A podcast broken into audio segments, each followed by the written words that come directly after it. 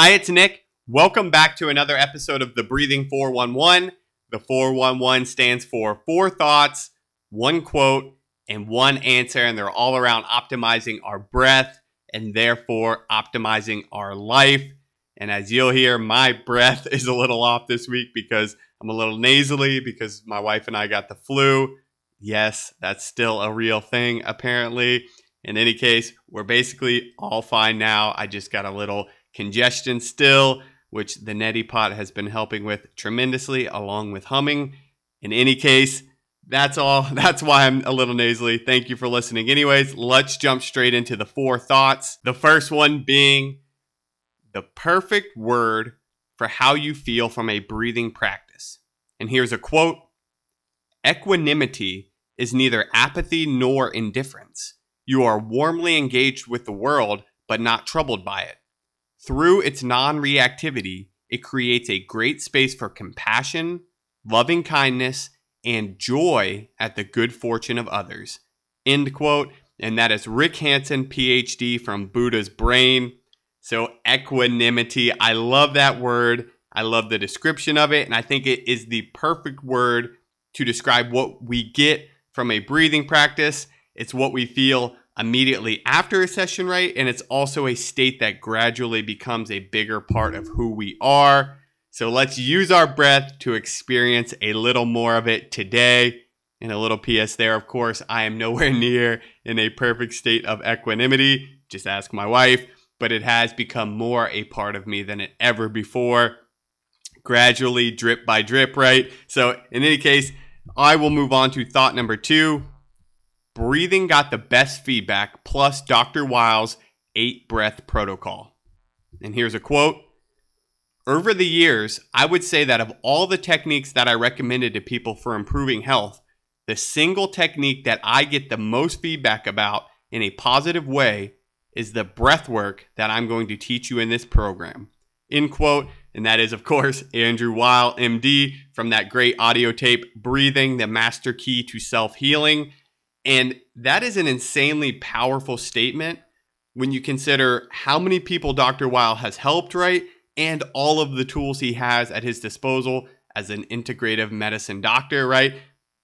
Traditional approaches plus modern approaches, and to think breathwork got the best feedback is insane. So, here are the three exercises that stood out the most in the program that I think is kind of what he's talking about when he says um, these are the ones that got the best feedback. First is breath awareness. As he says, quote, the very simplest form of breath work is doing nothing other than paying attention to your breath. End quote. I love that. The second is the relaxing breath. And this is really just that infamous four, seven, eight breath. In for four, hold for seven, out through pursed lips for eight. There is a link to watch a video in the podcast show notes, and then, of course, in the blog or the email. And then finally, the stimulating breath. This is the yogic bellows breath. Um, it's a very rapid in and out through the nose, like more than 60 per minute, some like up to I think 180 or I'm sorry, yeah, 180 per minute is what you're shooting for. So super super fast. Um, I could be wrong there, but I believe that's about what he suggests. Um, also, a video for that uh, in the show notes or in the in the blog. So, as a bare minimum, Dr. Weil recommends four rounds of that four, seven, eight breath twice daily. So that's eight breaths total. It doesn't get any simpler than that, folks. And that is just an amazing, simple protocol. Gonna make you feel great. And it's just, again, a step in the right direction to start rewiring our nervous system. All right, let's move on to thought number three. One of the most helpful non breathing things I learned in pranayama teacher training. So here it is. Close your eye. Well, if you're not driving, if you're in a safe place, close your eyes, rub your hands together to generate heat. So rub them vigorously for just a couple seconds and then place them over your eyes. It's amazing. That's all there is to it.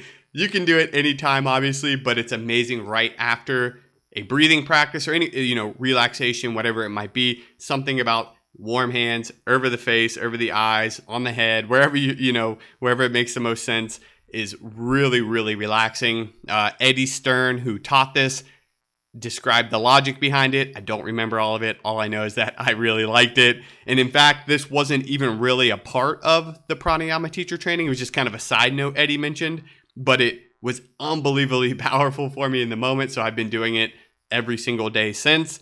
Um, and also, as a little PS, if you're interested in pranayama, I wholeheartedly recommend Eddie and Robert's training. It's phenomenal. Go check it out. I think there's another one in I think January. I could be wrong, but go check it out if you're interested. All right, that brings us to thought number four. I started laughing when I read the title My Twice Yearly Rant with Helpful Tools at Least.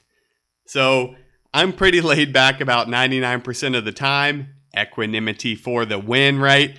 But nothing frustrates me more, and probably you and probably everyone, right? Nothing frustrates me more than the time change, even the good one like yesterday, right? But instead of ranting like I normally do on how awful the whole idea is, let's focus on something we can do to help support our sleep, which is yoga nidra. So, if you go back, there are a few tracks that you might find helpful for better sleep or just for midday resets. That's what yoga nidra is really good for, uh, like a, a reset when you can't, when you don't have time to sleep. In any case, I have an eight minute track, a 15 minute track, and a 21 minute track they're all on Spotify just because I find that to be the easiest. And they're ones I, have used pretty regularly. So go check them out. If you've never done Yoga Nidra, it's seriously amazing. I was kind of like one of those people who just kind of ignored it because I yeah, it just seemed like I didn't I didn't want to add anything else to my routine. But this one is worth it. So go try Yoga Nidra. If you don't, if you already do, you can ignore this thought. I'm sorry. All right, let's move on to the one quote for this week.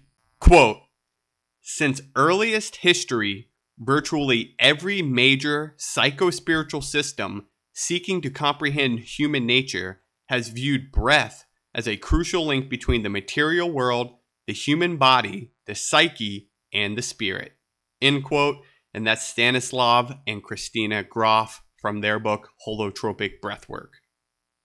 All right, and finally, the one answer for this week the category is the airways the answer is this portion of the upper airways is part of both the digestive and respiratory systems because it carries both food and air. What is the pharynx? All right, that's it for this week. Thank you for putting up with my nasally voice. Remember to find some equanimity this week through the power of your breath.